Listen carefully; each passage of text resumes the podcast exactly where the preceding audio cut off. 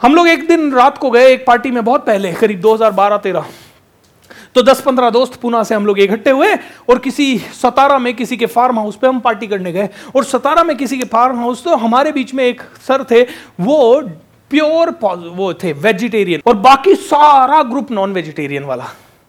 और हम सब लोग गए। अब रात को ना किसी को मस्करी चढ़ी। उन्होंने वो जो दूसरे इंसान थे वेज वाले, उनसे मज़ाक कर दी। वो खाना खाने बैठे ही थे।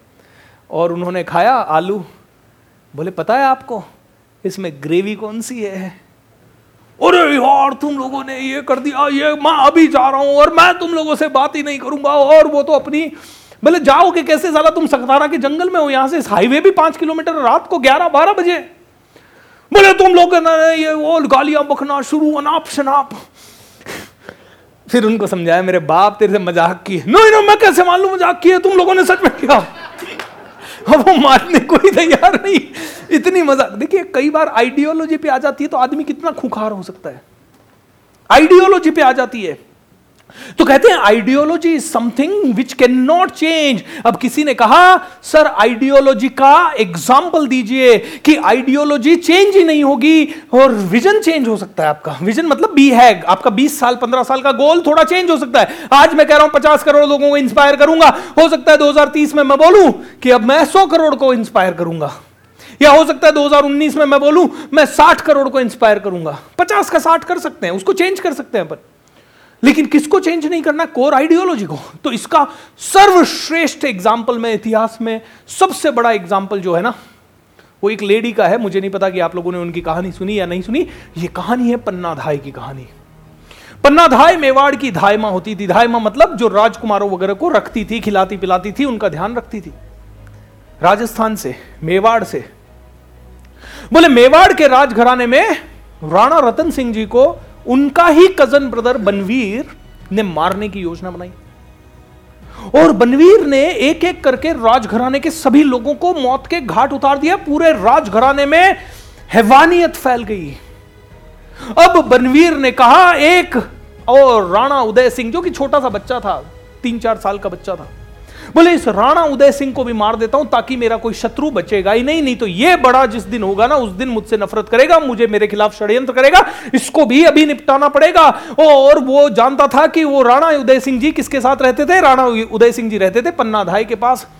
वो गए पन्नाधाई के कक्ष में।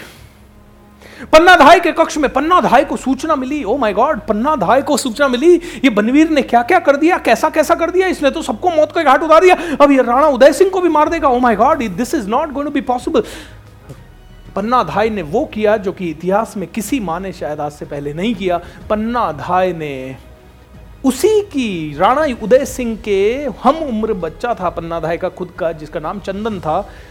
चंदन और उदय सिंह रात के अंधेरे में दोनों सो रहे थे।